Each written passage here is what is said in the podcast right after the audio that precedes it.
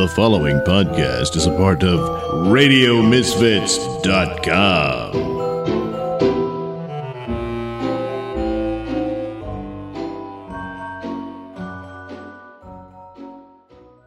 And now it's time for the Mr. Nailsin Show.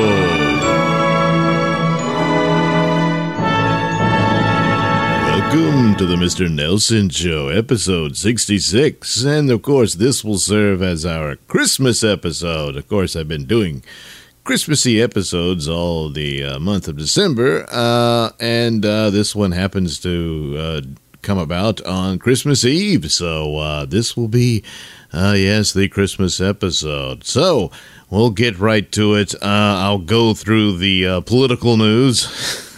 of the week. Uh, but unfortunately, I'm going to have to do this show entirely by myself. Yes. Uh, Red uh, is a bit hungover. He's been on a drinking binge after uh, the Electoral College uh, completely certified that, yes, Donald Trump is the president. So he won't be with us. I think he was kind of spooked by Lefty saying that, uh, you know, they were going to rise up and able to turn the Electoral College against Trump and put Hillary in. But no, no, that didn't happen. and so uh, Red was uh, in the mood to celebrate, and so he did. So he's unavailable for the moment. Uh, for kind of the same reason, so is Lefty. Uh, oh, since the revolution didn't happen, uh, Lefty is not in a very uh, happy mood. Um, he was pretty devastated as to what happened Monday when uh, the Electoral College went ahead and uh, said, "Yeah, Trump, Trump's uh, going to be president." So that's that. Uh, uh, some electors did turn. Uh, there was the guy in Texas who I think he voted for John Kasich instead of Trump, and then there were some other electors who turned their votes as well. Unfortunately for Lefty and people of his ilk. Um, those were Hillary electors who decided they'd rather vote for Bernie, and I think one voted for Colin Powell. So, boy, what a way to kick a sick old lady when she's down, huh? so, yeah, that's over and done with. So, uh, yeah, just just Mr. Nailsin here with you on this Christmas Eve. Uh, so I'll do a little rundown. Also, ahead of time, I'll go ahead and announce uh, there won't be a night night for this particular episode because uh, there was just too much going on. I mean, look, it's the holidays, and I had cattle business stuff to deal with. And every time I sat down, there was the phone would ring or something, and I just couldn't get to it. Uh, hopefully there will be one for the New Year's because uh, New Year's uh, the next episode will be New Year's Eve. so uh, if I can't get that, I already have something planned for it anyway, and I will tape that show. So there will be a show, but uh, I don't know if Night Night will be there. But uh, Night Night will be back at some point, along with uh, Star Trucking and all that stuff. And then I I've got some ideas for some newer shows in the coming year to be a part of this podcast. So there you go. Uh, in the meantime, uh, as I've mentioned before, the Rob Saul Show, another show that I co-host, uh, is now a part of uh, RadioMisfits.com, uh, and uh, the first episode should uh, debut. to Christmas Day, Sunday, I, I, hope so. it will be a best of the Rob Saul show, so it'll give you a flavor of what the show's all about. And then successive shows will be new episodes uh, that are uh, broadcast live Monday nights on Rip Radio Network. And then the podcast version of the said show will uh, be here on Radio Misfits. So that's something to look forward to, yes. And uh, there will be a new uh, Levy show before the year ends. We're going to get together and tape one more. Bob's been busy with uh, Artie Lange and uh, Joe, of course, is busy with his gig, and he actually did a gig with uh, Artie and Bob, and uh, so he's been busy with that stuff and uh, just you know life in general. And of course, uh, Kinsel was busy with puppets and toilets. So these things happened, and uh, we will do one more show, and hopefully we'll get some more in as we're going, and there will be yet another show called the Situation Report that I'll be co-hosting with Bob and Sam McGuire, who has a military background, and that's kind of what we'll be talking about: the political situation, a lot of stuff like that, and of course news uh, concerning veterans and uh, their needs and what have you. And uh, so that'll be the uh, uh, the mode or modus operandi of that particular show. So that'll be a new one to come along. So let's see. That's this show I do, the Levy show I do, the Rob Saul show I do. Situation Report will be a new one. then of course there's Joe's other show, Conti and Kenny, that I call into. There's that one. Uh, boy, I'm getting stretched thin here. Uh, I don't know I'll be available for anything else. so there you go for that. Uh, so uh, anyway, yes, uh, Lefty uh, pretty upset about the outcome of the electoral college, but he wasn't alone. Uh, there were a lot of people that were upset, and they made their opinions known about this. In one particular, there was a video uh, showing the announcement of the outcome in Wisconsin for the votes for Trump, and so uh, let's take a look at that. Well, I'll take a look at it, and you'll listen to me watch it. Yes. Four electoral votes for president. Mumble, mumble, mumble. Ten votes for President Trump. Thank you, tellers, for uh, tallying the votes. The votes are 10 votes, oh, Donald J. Trump. Oh, boy. Oh, boy. Oh no. Oh. Shame. Is that for them or for her? Lefty, I think we found your wife.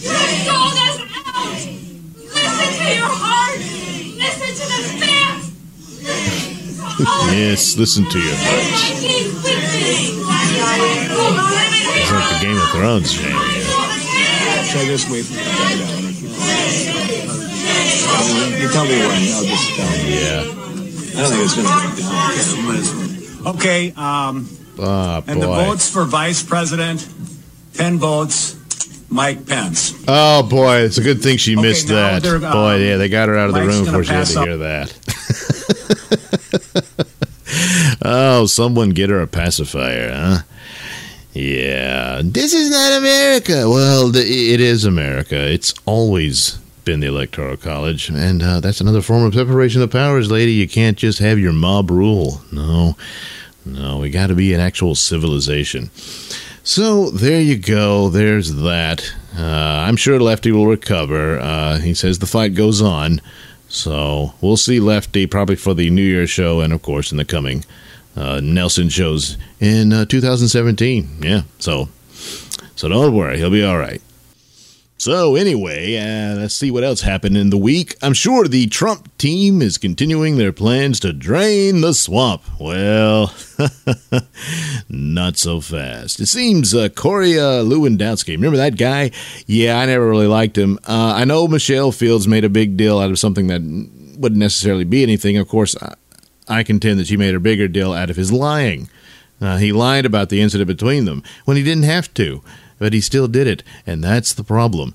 I, I don't like it when you lie like that.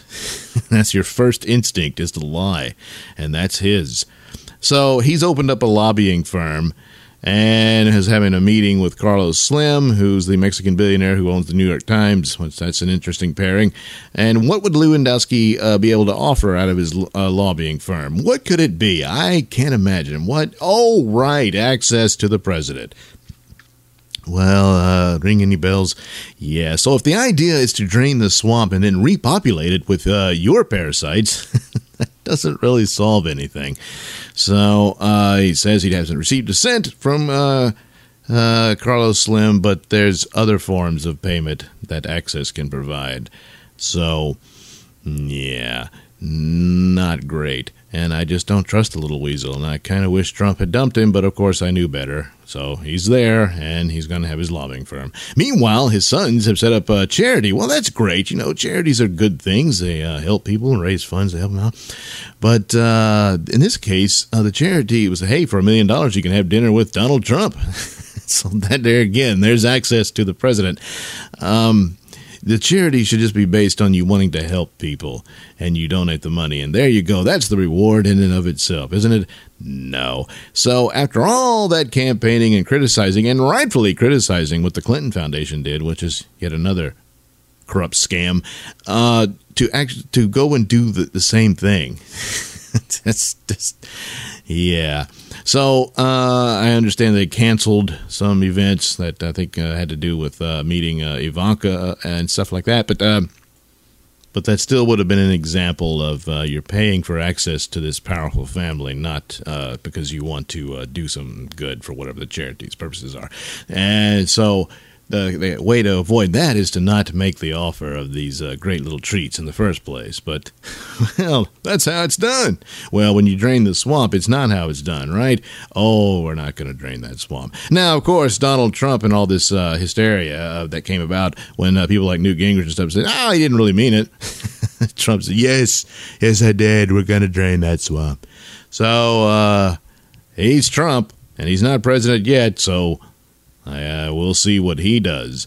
But uh, this business of lobbying firms and charities uh, with offering access, that's just what the Clintons did. And uh, if you're going to be true to your word, you're going to put a stop to that crap. But not going to hold my breath. Meanwhile, speaking of Ivanka, of course, she was uh, on a plane. You might have heard about this one. uh, yeah, flying coach, you know. You know, uh, and this guy is saying, "What is she doing here? Uh, I won't ride on a plane with the Trump." Uh, big, crazy asshole, you know, yelling at her while she's sitting there with her kids. Uh, didn't go well for him. He got thrown off the plane.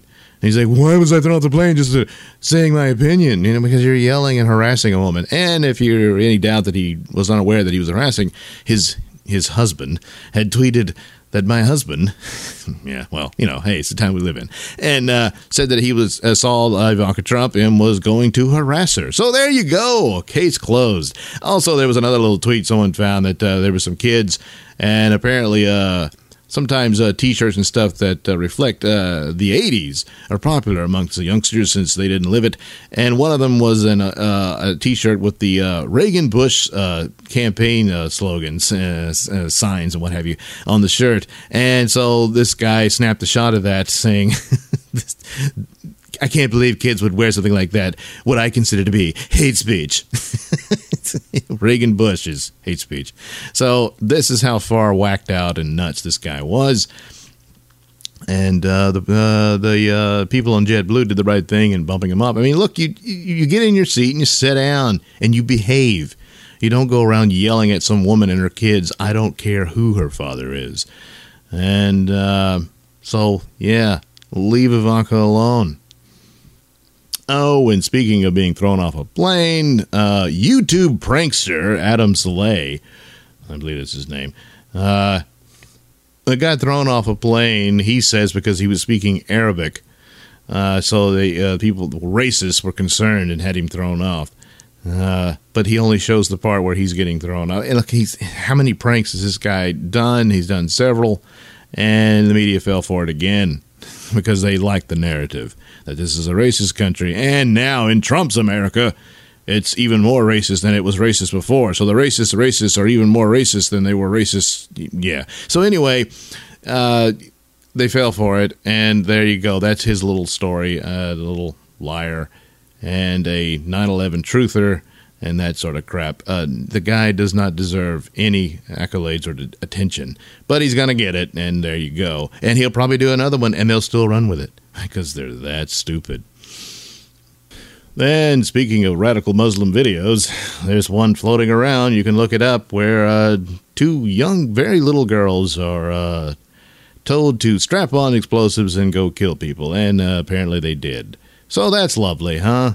Yeah. Also, just in time for the holidays in Austria, the police are handing out rape alarms because last year at this time, as you might recall, thanks to the refugee crisis that Europe had just opened their doors for, uh, there was quite a few rapes going on, and so now they're handing out rape alarms, a little, little, uh, I guess, a little horn or device of some sort that uh, you set off and it makes a loud noise. So hopefully this will scare the attacker away, and the authorities can come to your aid. So Hey, how about that, huh? So, uh, this Christmas and uh, uh, New Year's uh, celebrations, you can have your rape alarm because uh, we're not going to stop rapists from coming into the country. No, no, we're not going to do that. We're going to let them come in, and so you got your little your little horn there, and hopefully that'll scare them away. It's like a rape repellent of some sort. So there you go. How about that? Yeah. Well, you know, you can't say they didn't do anything. So, how about that? Oh, what else do we have? Oh, back here, a Trump team uh, is going uh, wants to put a ten percent tariff on imports into America. Uh, this will teach them for uh, going overseas and uh, taking away jobs from America and all that. The problem is, uh, if these are goods and services that you want or maybe even need, you're going to pay that 10% tariff because see what all it is is a tax on the product. So uh, the customer pays the tax. That's how that works. So huh. Supposedly it's supposed to make it uh, make them think twice about going over there. Or if they're already over there they'll they'll, they'll somehow come back uh, but uh, typically, what happens is the uh, the other country uh, just puts another tariff on the goods that are going in there. Uh, prices continue to increase, and there you go uh, the consumer the uh, consumer loses. That's what that's what that's about. So uh, hopefully this is part of Trump's art of the deal where he's bluffing and hoping the other side will blink. But uh, I don't know. Uh, he might just do it. oh, but we'll see. Damn it, Doug, when are you going to stick up for Trump? I mean, why'd you even vote for him? Yeah. Because I'm going to point out things that he does that I don't like. But when he does things that are good, uh, I'm going to cheer that on. In fact, he did he did something very good. He stood up for Israel here when Obama, on his scorched earth plan as he's leaving office, uh, finally really stabbed them in the back. He'd been doing it a little bit here and there, but he had no political liabilities this time, so he just let it all out how he really thinks. Uh, look, I'm just going to say it. I think Obama uh, has a problem with Jews, and uh, you you have a guy who spent 20 years in a church with a pastor who admittedly does not like Jews.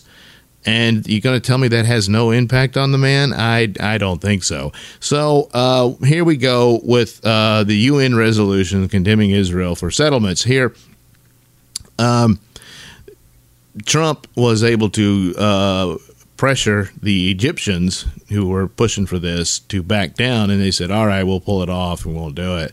So that was good on Trump. Unfortunately, it wasn't enough because the other countries involved decided, well, we don't need Egypt. We'll just go ahead with it. And unfortunately, uh, the U.S. could have just vetoed the whole thing, but no. The, the U.S. voted to abstain. Oh, boy. Just, you know, how spineless is that?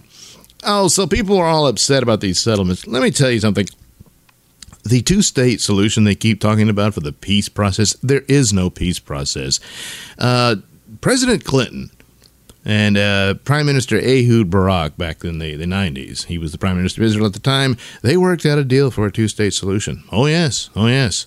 And they were meeting with Arafat, and uh, it was there. There would have been a Palestine. It was done.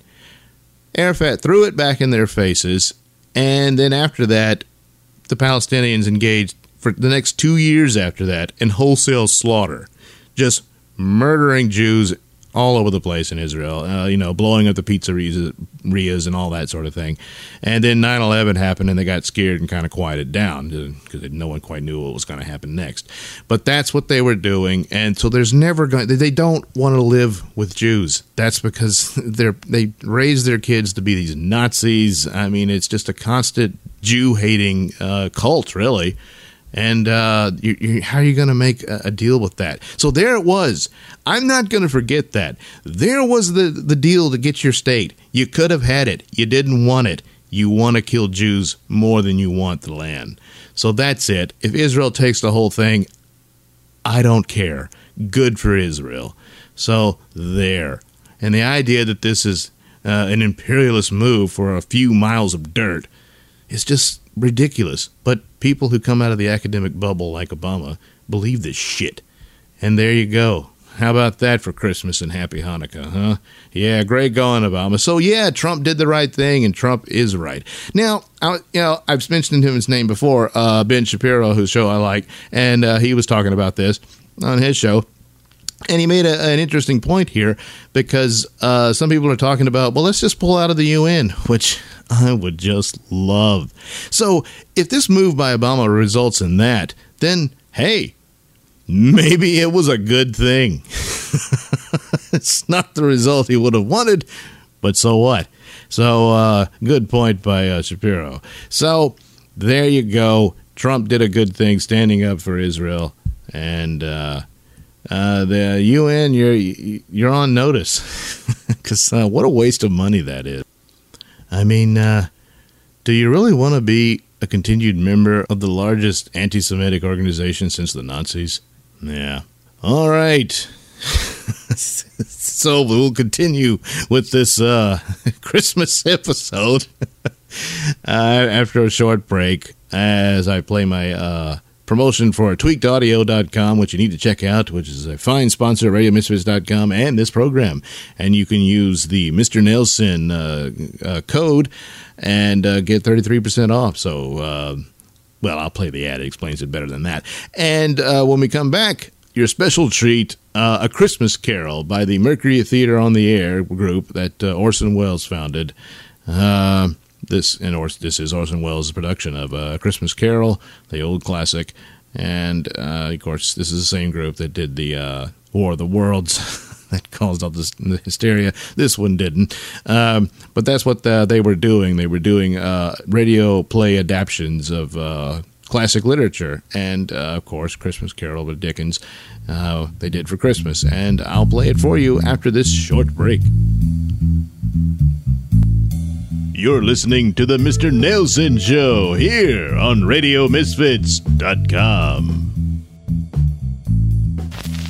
In Copenhagen, it was like Black Friday when fabulous Dagmar, every stunning, sensuous inch of her, turned over to her lover and said, I've had enough of this rat race. I'm never coming back. No earth creature born was so exquisite as Dagmar. Leggy, porcelain soft skin all over luscious, a dedicated artisan at her trade's perfection. And two, her dazzling array of co-workers made Paris second-rate for jet-set swingers. Most astonishing collection of Scandinavian beauties ever. Sensually bold, as torrid as if you were there in the very same bedroom. Dagmar's Hot Pants Incorporated, where other films have yet to dare. Rated X. Tell me, you're not afraid of sex, are you?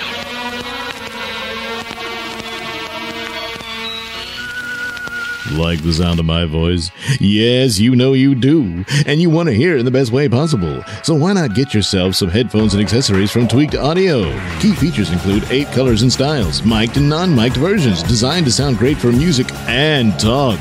Noise reducing design with a lifetime warranty. So head over to tweakedaudio.com and use discount code Mr. Nailsin at checkout for 33% off and free worldwide shipping.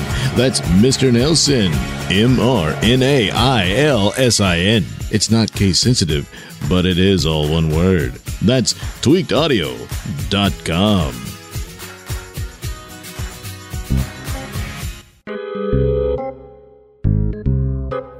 How come everybody always says you might catch a cold?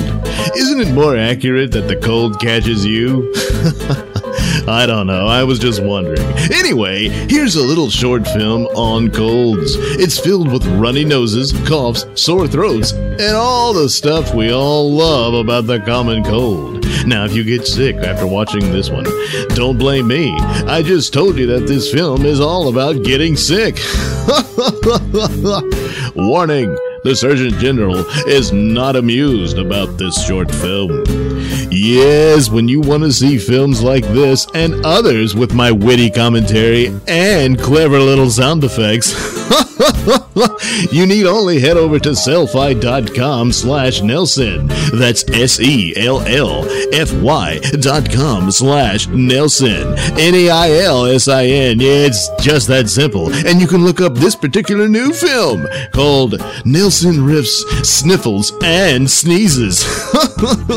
there you can see the trailer and simply download for a mere 90 cents. Oh my goodness. Can it be true? Yes, yes it is. So head over to sellfy.com slash Nailsin and get cracking on those clever little films with me. Yes.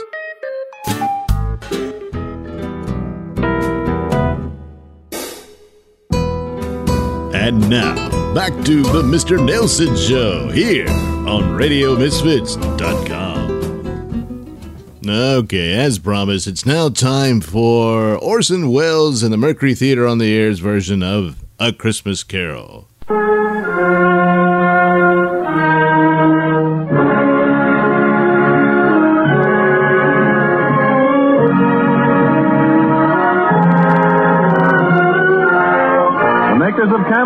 Campbell Soup present The Campbell Playhouse.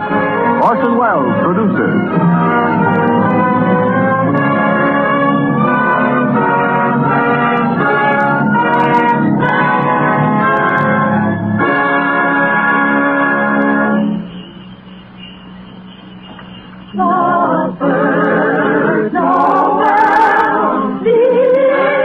Good evening, Mrs. Orson Welles. There are clearly a number of ways in which Christmas carol could be introduced. Myself, I am most struck by the happy fortune that enables us on this Christmas Eve to present Mr. Lionel Barrymore, the best loved actor of our time, in the world's best loved Christmas story, A Christmas Carol. When Charles Dickens presented this little story to the world almost a hundred years ago, it found an instant response in the hearts of people everywhere who saw in it their favorite fictional chronicle of what Christmas is and what Christmas means to all the simple people of the earth. From the day of its first printing, families have been innumerable in which there has remained unbroken the tradition that the reading of a Christmas carol was an item indispensable to a proper observance of the most important of days. It is the American way, as we know, to establish traditions quickly where popular instinct and sentiment pronounce them sound. And so it is that today, actually only the fifth anniversary of Mr. Lionel Barrymore's first playing of the part of Ebenezer Scrooge for the Campbell Playhouse, there is, I think, in all America nothing more eagerly awaited, more firmly rooted in the hearts of the radio family that numbers millions than this yearly performance of A Christmas Carol. A Christmas Carol, as Charles Dickens wrote it, has by common consent long been a classic. Mr. Lionel Barrymore's appearance in it is rapidly becoming one.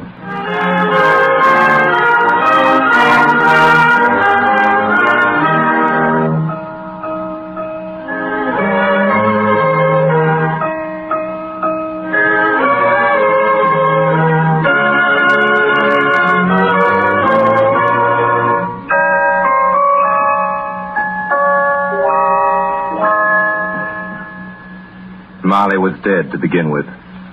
There's no doubt whatever about that. The register of his burial was signed by the clergyman, the clerk, the undertaker, and the chief mourner. Scrooge signed it. And Scrooge's name was good upon change for anything he chose to put his hand to. Old Marley was as dead as a doornail. Scrooge knew he was dead? Of course he did. Scrooge and Marley were partners for I don't know how many years. Ah, but he was a tight-fisted hand at the grindstone, was Scrooge.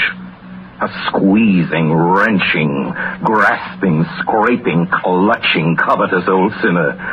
And once upon a time, of all the good days in the year, on Christmas Eve, old Scrooge sat busy in his counting house, a grim, cheerless place if ever there was one.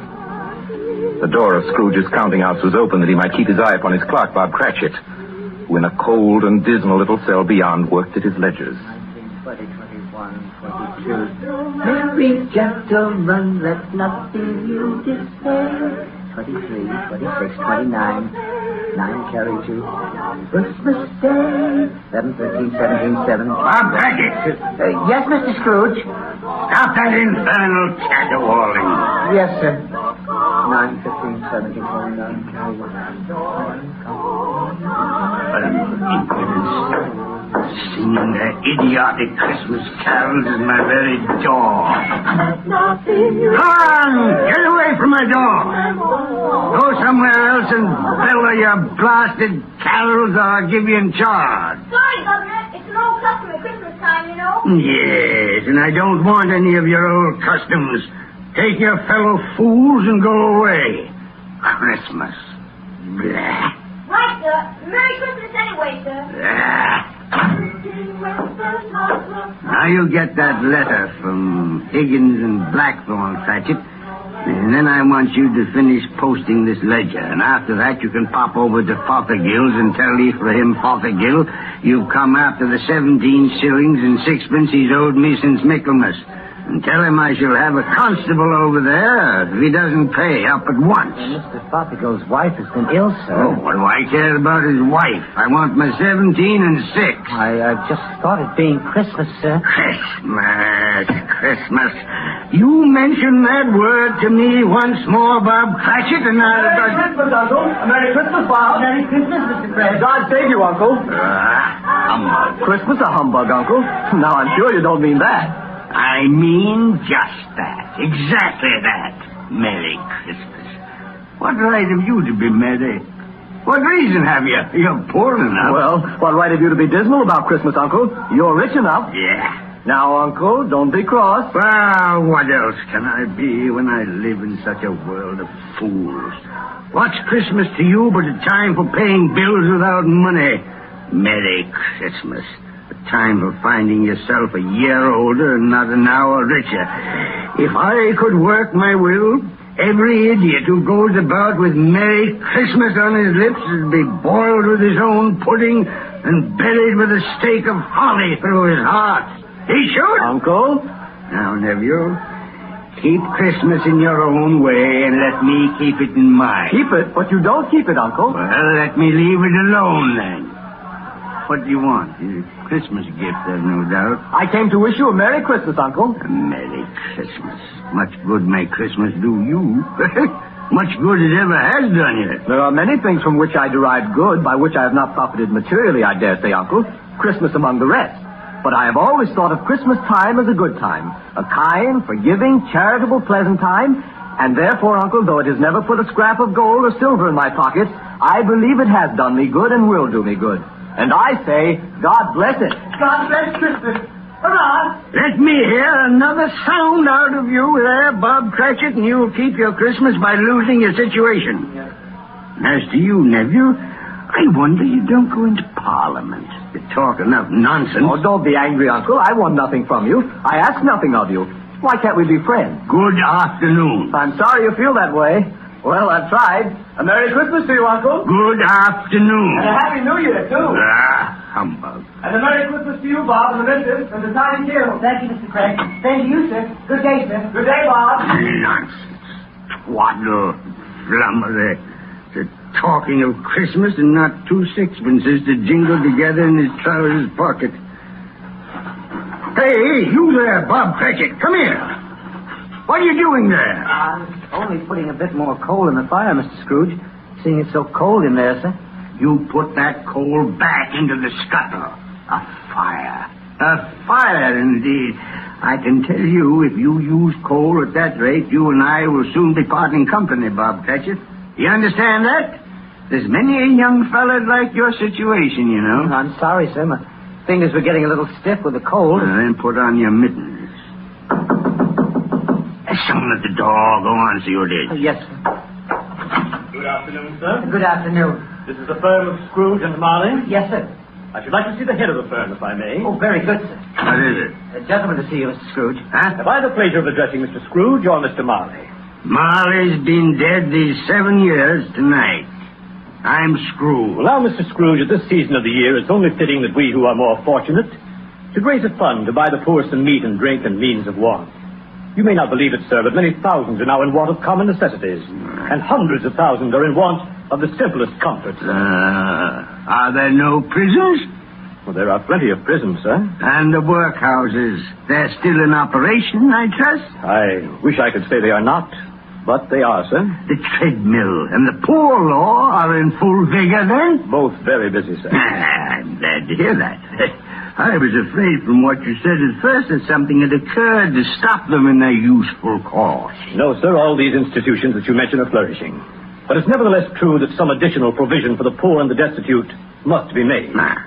A few of us upon change are endeavoring to raise such a fund, you see. And uh, what shall I put you down for? Nothing. Oh, I see. You wish to be anonymous, sir. I wish to be let alone. I don't make merry myself at Christmas time, and I can't afford to help make a lot of idle people merry. I help to support the establishments that take care of the poor. They cost enough. Let those who are badly off go there. Many can't go there, sir. And many would rather die. Then my advice to them is to do so and decrease the surplus population. Besides, I've only your word for it that all this is so. It's the truth, Mr. Scrooge. Well, so be it then. It's not my business. It's enough for a man to understand his own business and not to interfere with other people's. Mine occupies me constantly. Good afternoon, sir. I quite understand, Mr. Scrooge. Good Thank you. afternoon. Show this gentleman out. Yes, sir. This way, sir, please. Sir, I couldn't help overhearing. I should like to contribute tuppence. Thank you. Yes, sir. It isn't much, but it's all I can afford. But there are others in worse situation than I. You're a generous fellow. I wish I might say so of your employer. Thank you. Yes, sir. Good afternoon, sir. Good afternoon. Thank you. Merry Christmas. Merry Christmas. Yes, sir. Close the door. Yes, sir. Twenty-four, thirty-one. One and carry three. New scarlet tippet for Tiny Tim. A comb for Martha. Thirty-three. Three and carry three. A hair ribbon for Belinda. Four, seven, twelve, fifteen. Thank you. Yes, yes, sir. It's too late to have you go to Fothergill's. He'll be closed up for Christmas like these other fools. We may as well close up the place now. Yes, sir. It is getting a little dark. Hard to see the figures. Uh, I, I suppose you'll want the entire day tomorrow. If it's quite convenient, sir. It's not convenient, and it's not fair either. But I suppose I can't do anything about it.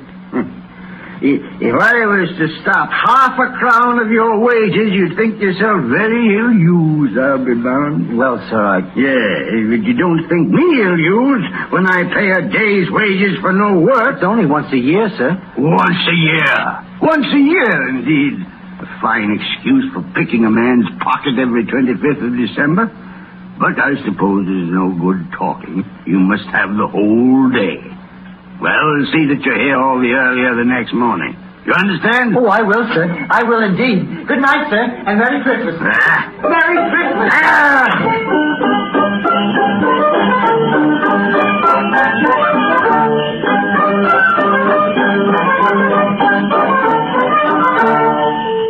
Office was closed in a twinkling, and Bob Cratchit, with the long ends of his white comforter dangling below his waist, for he boasted no greatcoat, went down a slide on Cornhill 20 times in honor of its being Christmas Eve, and then ran home to Camden Town as hard as he could pelt to play with his family at Blind Man's Buff. Scrooge, on the other hand, took his melancholy dinner in his usual melancholy tavern. Having read all the newspapers and spent the rest of the evening with his banker's book, went to his dismal house. Darkness is cheap, and Scrooge liked it. The yard was so dark that even Scrooge, who knew its every stone, had to grope with his hands through the fog and the frost to find the door. Scrooge walked through his rooms to see that all was right. Sitting room, bedroom, lumber room, all as they should be. Nobody under the table, nobody on the sofa, nobody under the bed, nobody in the closet. Closed the door. He locked himself in. He double locked himself in. And took off his cravat, put on his dressing gown and slippers and his nightcap, and sat down before the fire to take his gruel.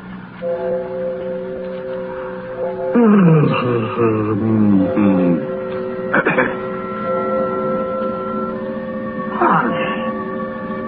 Marley? Could have sworn I saw. Ah, humbug. Marley's been dead these seven years. Humbug. All humbug. What I need is a good night. What? What's that? Someone's in the wings. But the door's locked and double locked. Something's it's, it's coming. Some something is it's coming closer. Outside my door. Ah, I won't believe it. This humbug still. Ebenezer Scrooge.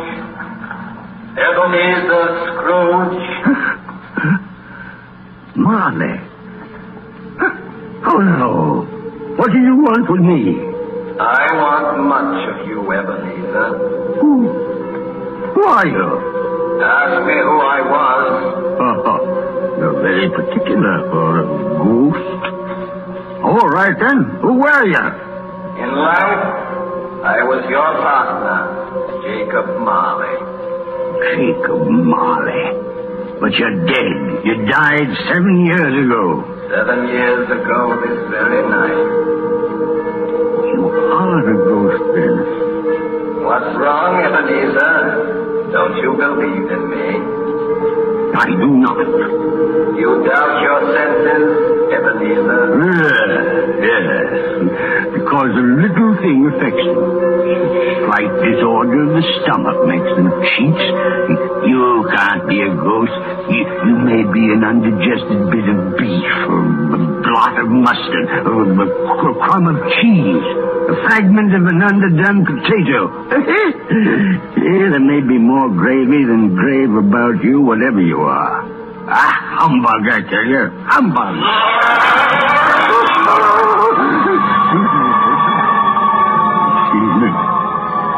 I do believe you. Are a ghost, Jacob. Thank you. Why you why do you walk the earth, Jacob? Why do you come to me? It is required of every man that the spirit within him should walk abroad among his fellow men and travel far and wide to witness what it cannot share, but might have shared on earth and turn to happiness. Well, tell me, Jacob, did what is that chain you wear around you? I wear the chain I forged in life. I made it link by link and yard by yard by my own free will. Is its pattern strange to you, Ebenezer? Cash boxes, keys, padlocks, ledges, and purses. Yours was as heavy and as long as this seven years ago. You have labored on it since, Ebenezer. Oh, Jacob, speak comfort to me, Jacob. Comfort I have none to give. I cannot rest. I cannot stay. I cannot linger. Weary journeys lie before me. You travel far? Yes, Ebenezer. On the wings of the wind. Ah, seven years dead and traveling all the time. Seven years, Ebenezer. Seven years of remorse. Ebenezer, do you know that no space of regret can make amends for one life's opportunities misused? But you were always a good man of business, Jacob. Business! Mankind was my business. Charity, mercy, benevolence, they were all my business. The dealings of my trade were but a drop of water in the comprehensive ocean of my business. Oh, Jacob, Jacob, don't take on so now. Jacob. Listen to me, Ebenezer. I listen to you, Jacob. Go on, Jacob, now. Speak to me, but don't be so flowery. Ebenezer, I am here to warn you that you have yet a chance and hope of escaping my fate. Do you hear that, Ebenezer? Yes, Jacob. Yes, you, you always were a good friend to me, Jacob. Thanks, Jacob. But, but go on, go on, go on, go on. How shall I escape? Oh, I'm afraid, Jacob. You will be haunted by three spirits. Is that the only chance and hope, Jacob? It is your only chance and hope. Well, then I think I'd rather not. Without their visit, you cannot hope to shun the path I tread. Expect the first tomorrow. When the bell tolls one. Couldn't I take them all at once and have it over, Tifford? Ebenezer, look that for your own sake you remember what has passed between us. And remember, when the bell tolls one, look for the first spirit. Jacob Marley!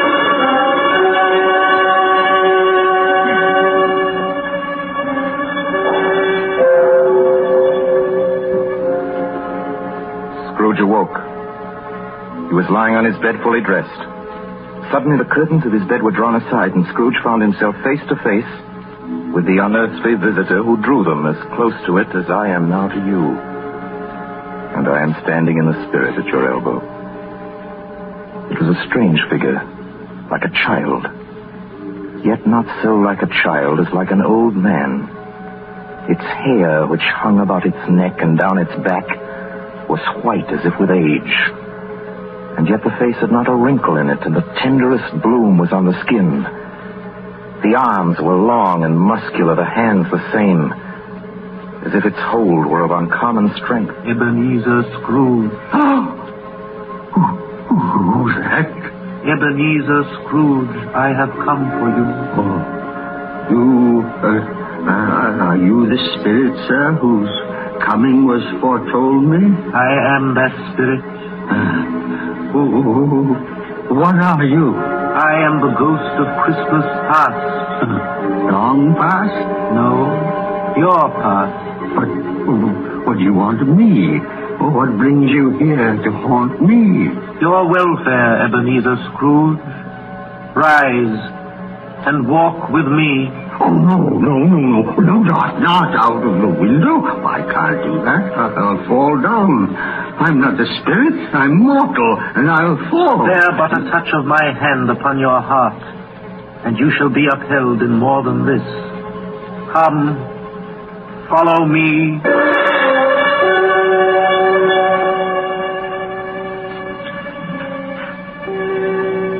Where are we? What's become of the city? There's snow upon the ground.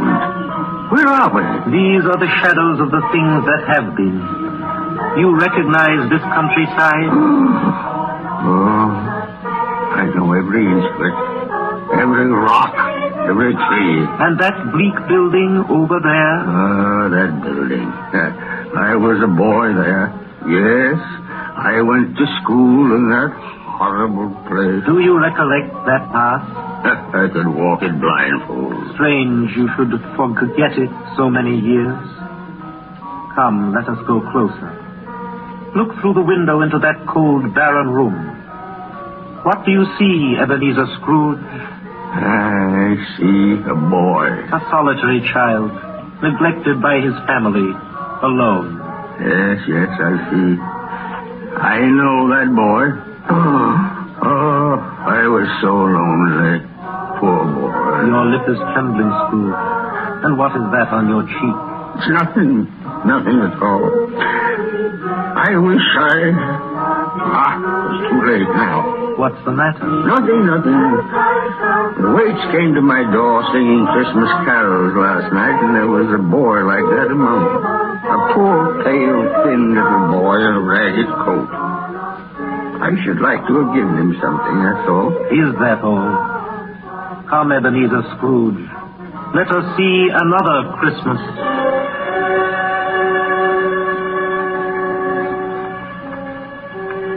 Do you know this place, Ebenezer Scrooge? Know it? Know it? this is the counting house where I was apprentice. Listen. It's my old master, bless his heart. Old Fezziwig. My master, alive again. And hosted one of his Christmas parties. Listen to him. Let the needle and back to your places. and there's Dick Wilkins. Poor Dick. Dear, dear, dear. Yes, and look, there's Mrs. Fezziwig herself, looking younger than any of them. And the table's all loaded with roast and cider, mince pie, and beer. Oh, what a jolly time we used to have. That carefree young man with a light heart and a gay smile. Do you recognize him? Yes, yes, yes. Merciful heaven. How happy I was then. A small matter for old Fezziwig to make those silly folk so full of joy. Small matter? Small indeed. Isn't it? He has spent only a few pounds of your mortal money. Is that so much that he deserves praise? Ah, it's not that. It's not that, Spirit. Old Fezziwig has the power to make us happy or unhappy, to make our service light or heavy. His power lies in words and looks and in things so tiny that it's impossible to count them up. The happiness he gives is quite as great as if it cost a... What is the matter? Oh, nothing, nothing at all, Spirit. Something, I think. No, no. Speak. Well, only it's just that I should like to be able to say a word or two to my clerk, Bob Cratchit. That's all.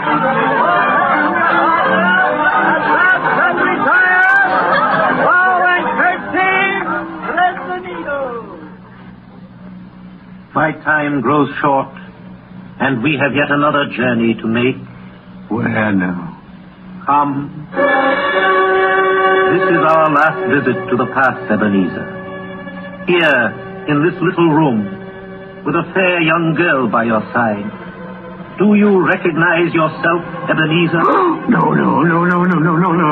Spare me this. You're older now, a man in the prime of life. Your face has begun to wear the signs of care and avarice. Your eyes are greedy, the eager, restless eyes of a miser. No, no, please. She knows it too. That girl by your side. There are tears in her eyes. That is little, Ebenezer, to you. Very little. I know that. Belle, have I changed toward you? When we were engaged, we were both poor. Was it better then? Better to be poor? Better at least to be happy.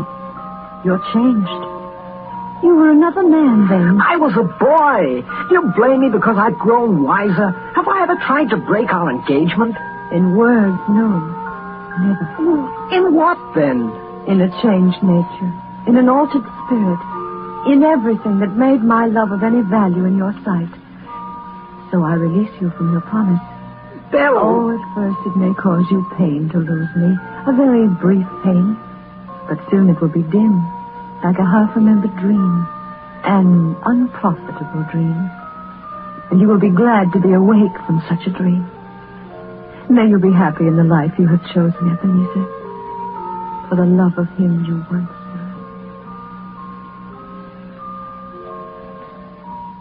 It's enough.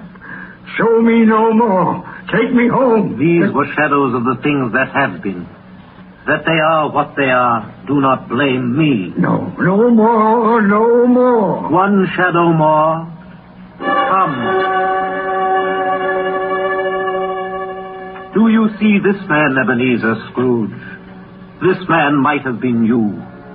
And the woman beside him, your wife. And that girl. That girl might have been your daughter, Ebenezer Scrooge. She might have called you father. She might have been a springtime in the haggard winter of your life. Spirit, let me go. Show me no more. Listen now while they speak, Ebenezer. Belle, I saw an old friend of yours today. Who was it? Yes. How can I? It. Oh, I know. Mr. Scrooge. Mr. Scrooge it was. I passed his office window. It wasn't shuttered. And there was a candle inside, so I couldn't help seeing him. His partner, Marley, lies at the point of death, I hear. And there Scrooge sat, all alone. Quite alone in the world, I do believe. Spirit, Spirit, I can't bear any more. Leave me. Haunt me no more. Take me back. Take me back.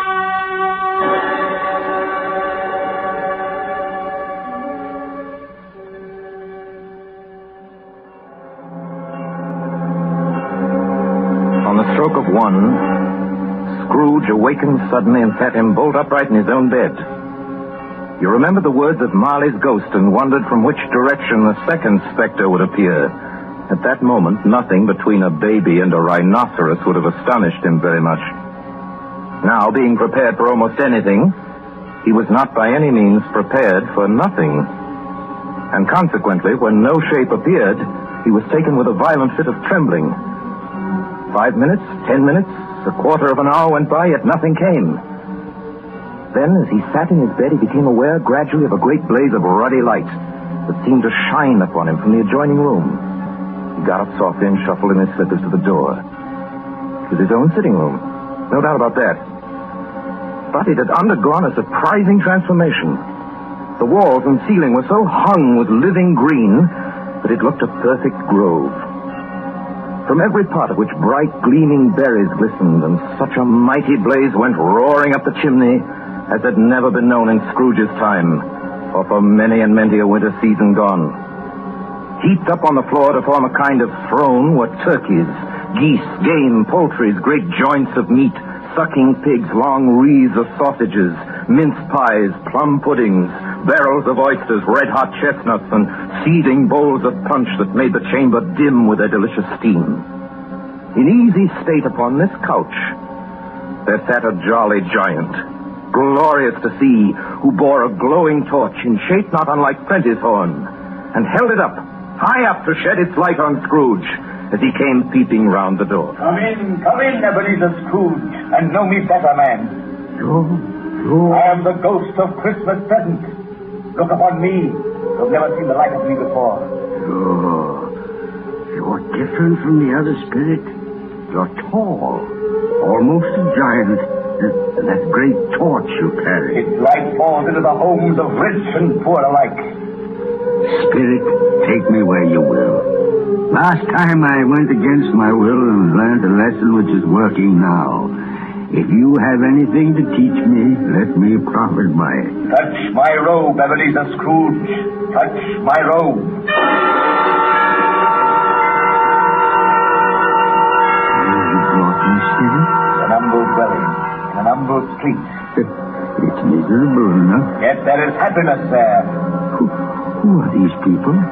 Who's that woman and the children? These are the family of your clerk, Bob Cratchit. He is white, dressed in a twice-turned gown, but brave in ribbons, laid the table for their Christmas dinner.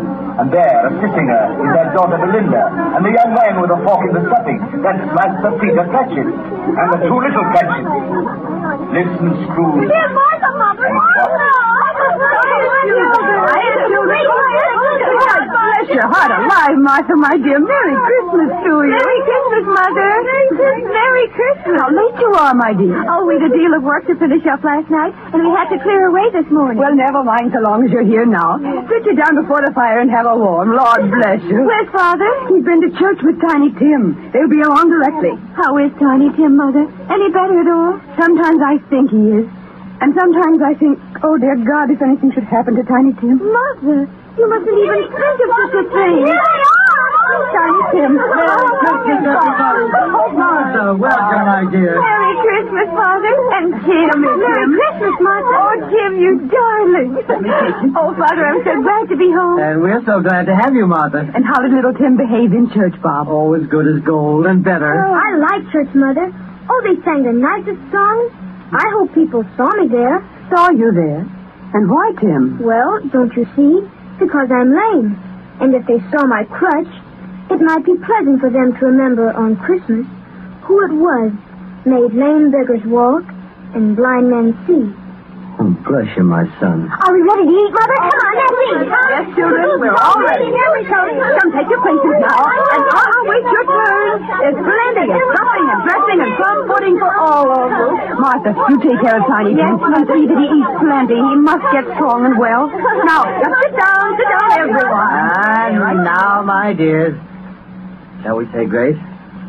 Spirit, Our Father who art in tell me if Tiny Tim will live. I see a vacant seat in the poor chimney corner, and a crutch without an owner carefully preserved. Oh, no, no. No, no, kind spirit. Say he'll be spared. Say he'll live. If these shadows remain unaltered by the future Ebenezer, the child will die. And now, my dear, with such a dinner, a toast. A Merry Christmas to us all, and God bless us. God bless us, everyone. And now to Mr. Scrooge. I'll give you a toast to Mr. Scrooge, the founder of the feast. The founder of the feast, indeed, who pays you all of 15 shillings a week. I wish I had him here. I'd give him a piece of my mind to feast on, and I hope he'd have a good appetite for it. Oh, my dear, the children, Christmas Day. And it should be Christmas Day, I'm sure, on which one drinks the health of such an odious, stingy, unfeeling man as Mr. Scrooge. You know he is, Bob. Nobody knows it better than you, poor fellow. My dear Christmas Day. I'll drink his health for your sake and the day's, not for his. Long life to him. A Merry Christmas and a Happy New Year. He'll be very merry and very happy, I have no doubt. And I say God bless him too, Mother, and everyone. I'd like to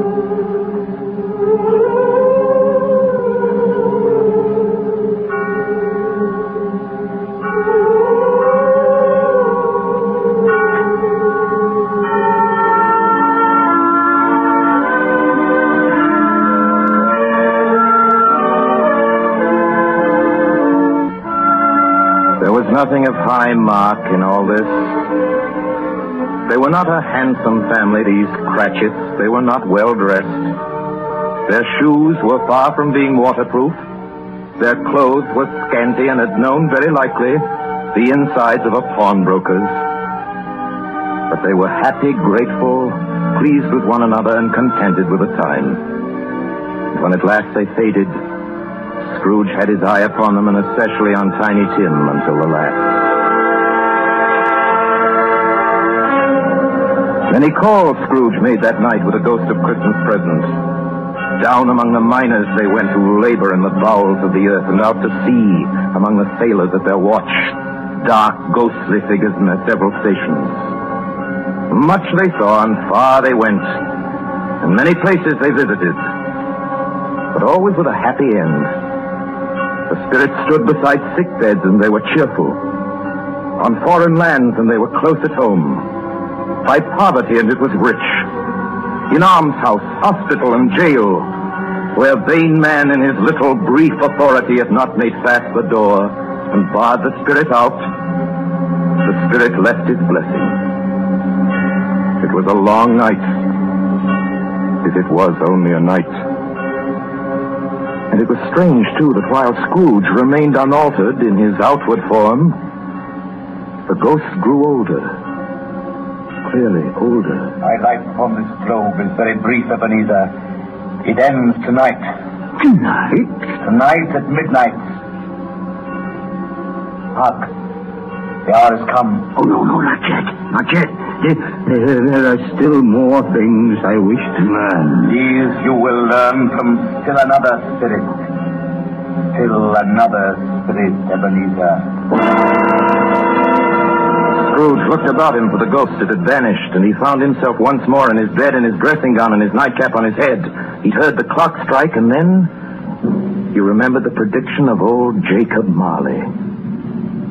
And lifting up his eyes, beheld the third spirit.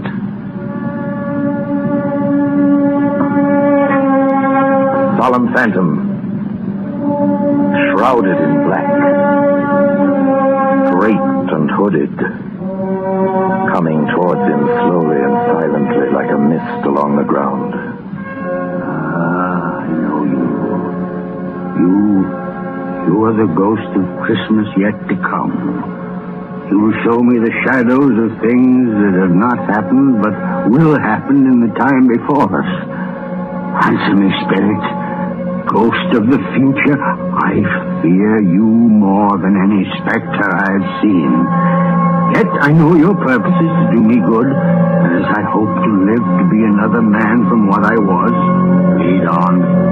Lead on. Night's waning fast. Time's precious.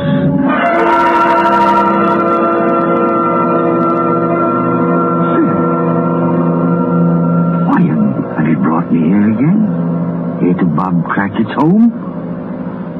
But it's not the same. Why, why is it so quiet?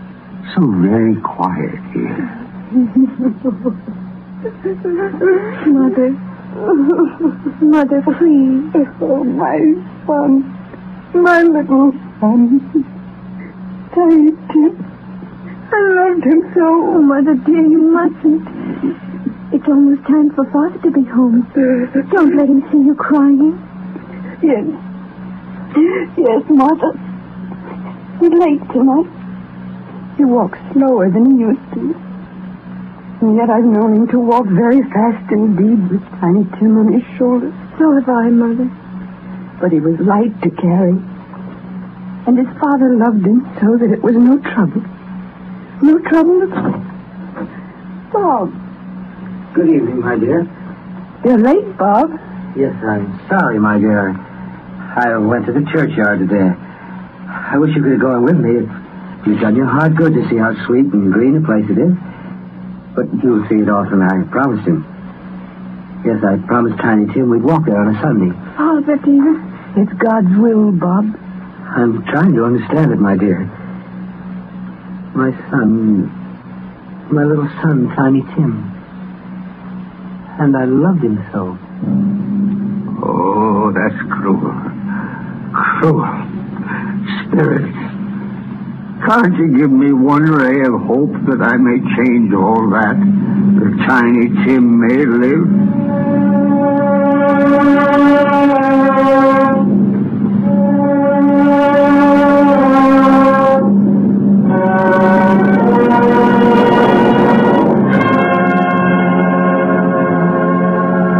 Where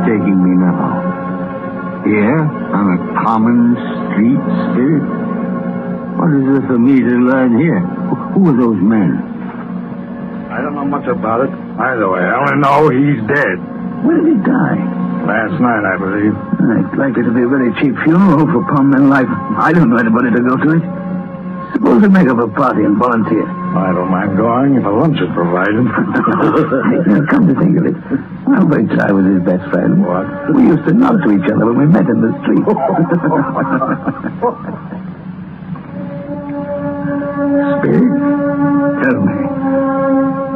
this man that died?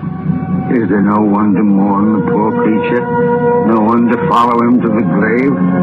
Perhaps they'll give him a green grave at least, like poor Tiny Tim. Perhaps. Where are we now? Merciful heaven, a churchyard. Overrun by grass and choked with too much burying, desolate, lonely, crumbling grief. Spirit, before I draw nearer to that gravestone, answer me one question. Are, are these shadows of things that will be, or, or are they shadows of things that may be only? Huh? Will, will you not speak to me, Spirit? What is that grave to which you point?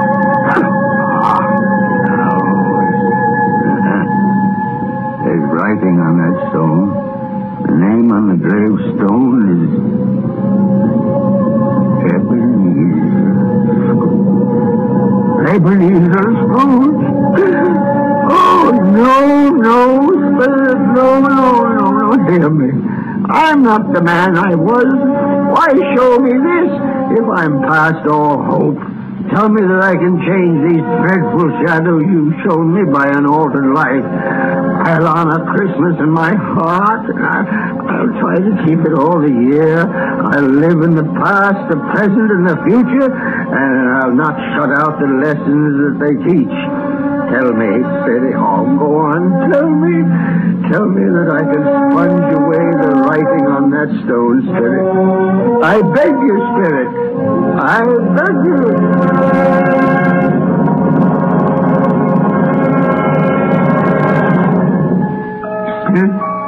I promise.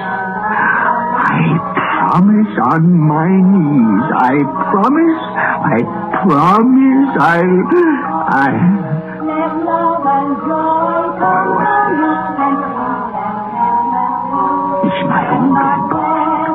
Oh, I'm home.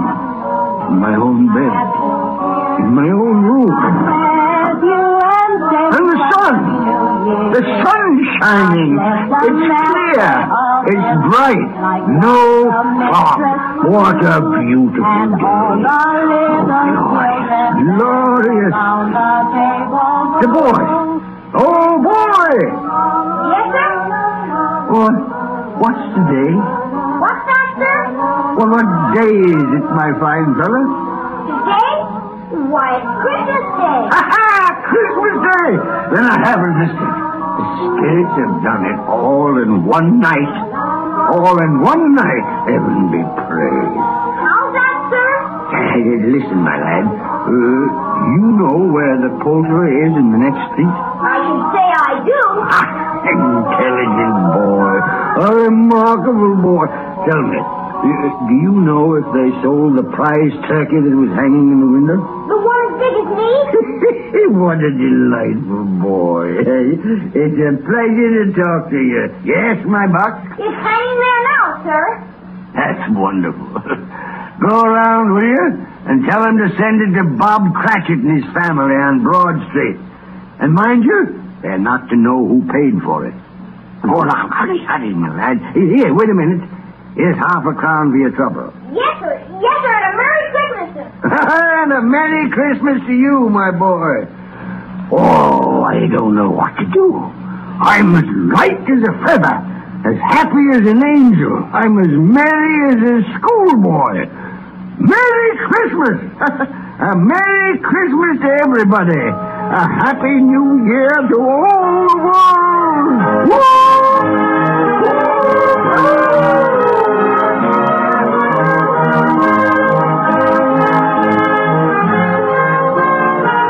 Dear sir, how do you do? I, I beg your pardon? Well, you, sir, aren't you the gentleman who came to my office in regard to that charity? Why, yes, sir. A Merry Christmas to you. Uh, yes, sir. Allow me to ask your pardon, sir. And will you have the goodness to accept? I prefer to whisper this. But, but, Lord bless me. My dear Mr. Scrooge, are you serious? If you please, now not a farthing less. A great many back payments are included in it, I assure you. Will you do me that favor? Oh, my dear sir, I don't know what to say to such munificence. No, don't say anything, please. Come and see me. Will you, will you come and see me? I will, I will indeed. thank you. I'm much obliged to you. I thank you fifty times. Bless you. Merry Christmas. Next morning, Scrooge was early at his office. He went early for a reason. If he could only be there first and catch Bob Cratchit coming late. That was the thing he'd set his heart upon. And he did it. Yes, he did. The clock struck nine. No Bob. A quarter past, no Bob. Scrooge sat with his door wide open that he might see him come in. At last he came. His hat was off before he opened the door. His comforter, too. He's on his stool in a jiffy, driving away with his pen as if he were trying to overtake nine o'clock. 15 at 21, 6 and carry the 1, and 24 and carry the 2, 31 and 8 and 9. Hello, you, Cratchit. Yes, sir. Step this way, Cratchit, if you please. Cratchit, what do you mean by coming in at this time of day? Oh, I'm very sorry, sir. I am behind my time. You are. Yes, yes. I think you are. Oh, it's only once a year, Mr. Scrooge. It shall not be repeated. I was making rather merry yesterday, sir. I'll tell you what, my friend. I'll not stand this sort of thing any longer. And therefore, Bob Cratchit, I'm about to raise your salary. Mr. Scrooge, are you quite yourself, sir? No. No, thank heaven, I'm not quite myself. Merry Christmas, Bob. Merry Christmas, my good fellow. A merrier Christmas than I've given you in many a year. I shall raise your salary, and we'll see what we can do for Tiny Tim and the rest of your family. Huh? We'll discuss it this very afternoon over a Christmas bowl of smoking bishop. Bob, make a fire. Make it up and, and, and buy another coal scuttle before you dot another eye, Bob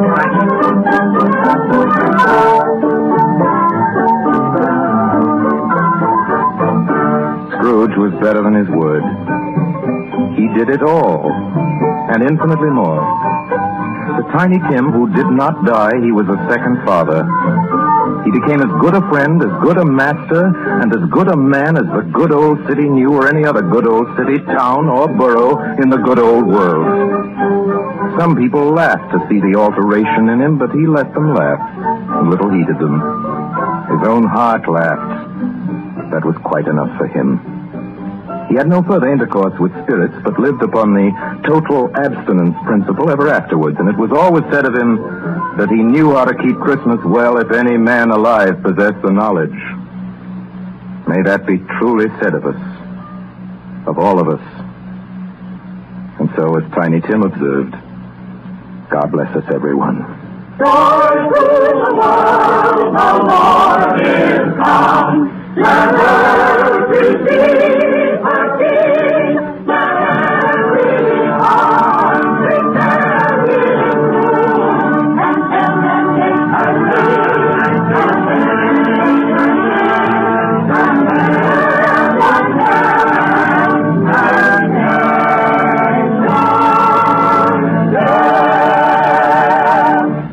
that was Orson Welles' Mercury, the Theater on the Air's version of A Christmas Carol from 1939. And now I'll read from the book of Luke, the New Testament, uh, chapter 2, verses 1 through 14. In those days, a decree went out from Caesar Augustus that all the world should be enrolled. This was the first enrollment when Quirinius was governor of Syria, and all went to be enrolled, each to his own city. And Joseph also went up from Galilee, from the city of Nazareth, to Judea, to the city of David, which is called Bethlehem, because he was of the house and lineage of David, to be enrolled with Mary his betrothed, who was with child. And while they were there, the time came for her to be delivered. And she gave birth to her firstborn son, and wrapped him in swaddling clothes, and laid him in a manger, because there was no place for them in the inn. And in that region there were shepherds out in the field, keeping watch over their flock by night. And an angel of the Lord appeared to them, and the glory of the Lord shone around them, and they were filled with fear. And the angel said unto them, Be not afraid, for behold, I bring you good news of a great joy which will come to all of the people. For to you is born this day in the city of David a Savior, who is Christ the Lord. And this will be a sign for you. You will find a babe wrapped in swaddling clothes and lying in a manger. And suddenly there was with the angel a multitude of the heavenly host praising God and saying, Glory to God in the highest, and on earth peace among men with whom he is pleased. Happy Hanukkah, Merry Christmas, and good night.